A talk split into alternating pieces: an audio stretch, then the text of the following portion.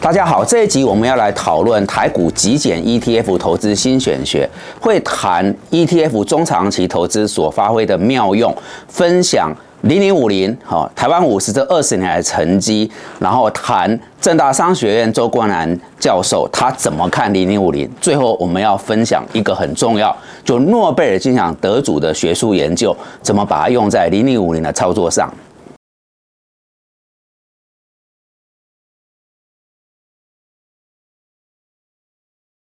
大家好，我是吕忠达，欢迎来到中视表达频道。今天我们来聊聊台股极简 ETF 投资新选学这个主题。我们先分享结论：ETF 是投资朋友们中长期抱得住的标的。为什么呢？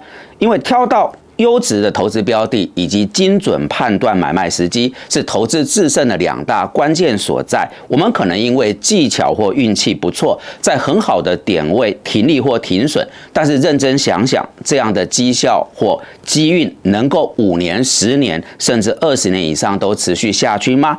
想一想就发现，其实实物上不太有把握，很不容易。而这就是中长期投资 ETF 所能够发挥的功能。我个人把它叫做耍废的懒人投资术。我们从入门款的 ETF 元大台湾五十零零五零切入，这是台湾。地区第一档 ETF 在二零零四年六月二十五日成立，到今年正好届满二十周年。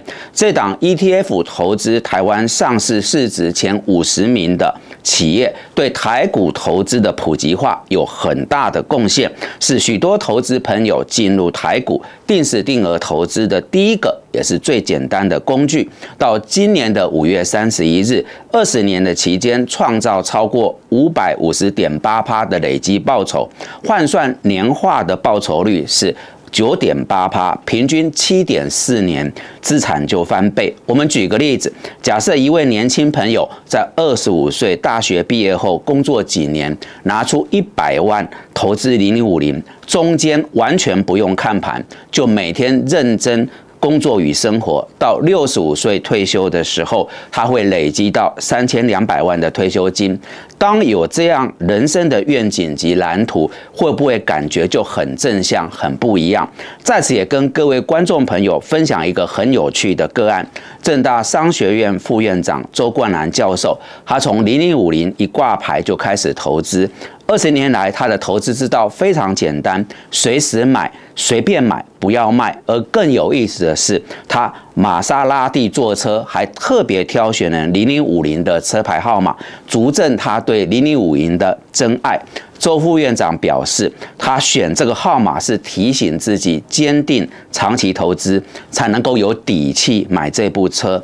一位财务金融领域的专家学者，他的投资选择值得您我大家细细品味。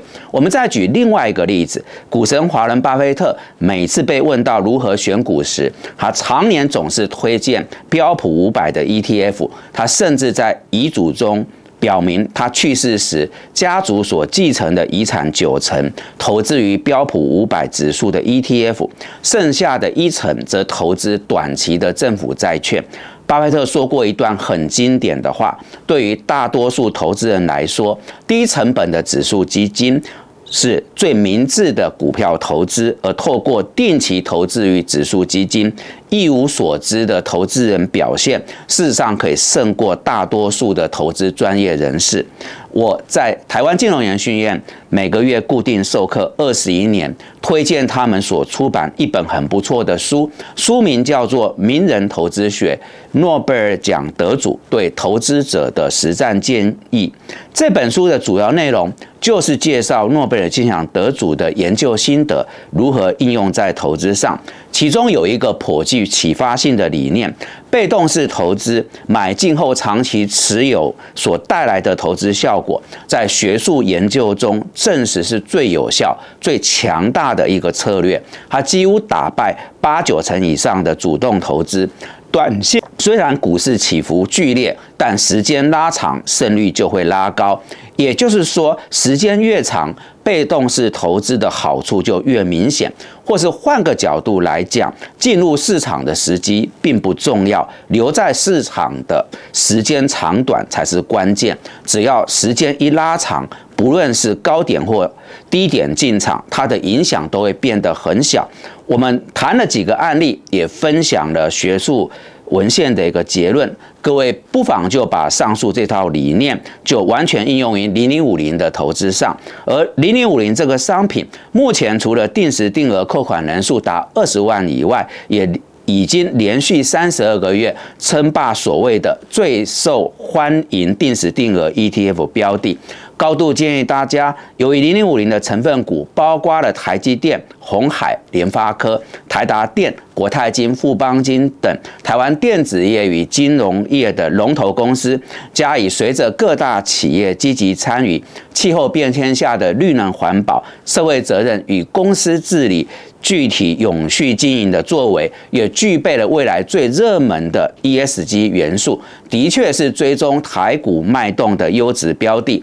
零零五零具备了中长期存股的基础，而投资朋友同时有其他延伸出来的 ETF 可以活用，比如说元大台湾五十正二。